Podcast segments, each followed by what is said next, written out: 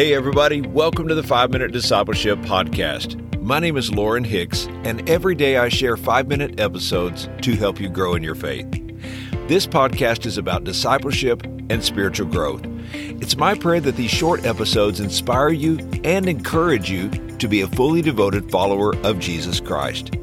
Please subscribe on your favorite podcast app so that you can join us each day. Today on the podcast, we are talking about why forgiveness is essential.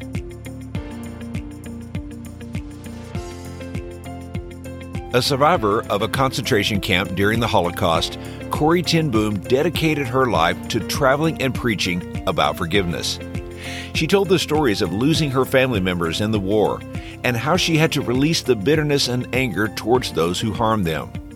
She is quoted as saying, There is no pit so deep that God's love is not deeper still and God will give us the love to be able to forgive our enemies.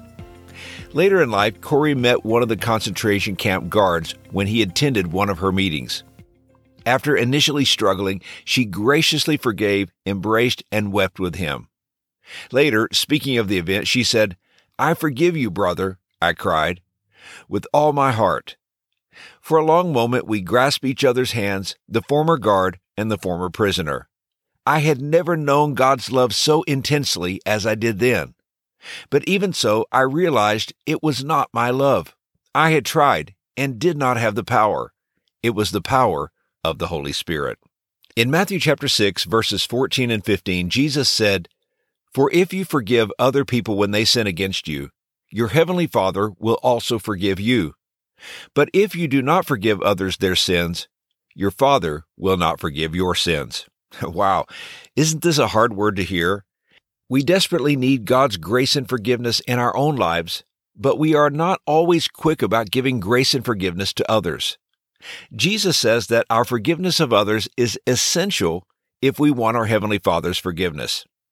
I believe today is a good day to ask ourselves some serious questions. Am I up to date on my forgiving? Am I holding a grudge against anyone? Do I harbor any bitterness against any person? Have I forgiven those who have hurt me deeply? Jesus' command to forgive is one of the most difficult commands for us to obey. A lot of times we simply don't want to forgive.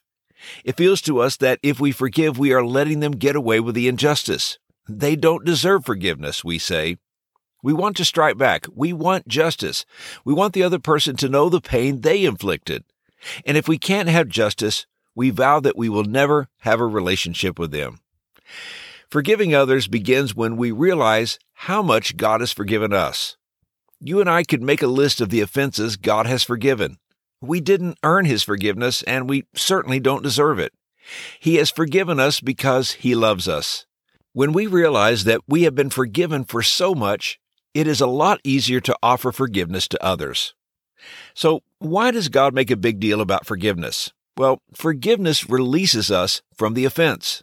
God is offering us freedom. Unforgiveness is a heavy burden. I think we all know what this feels like. But forgiveness is freedom.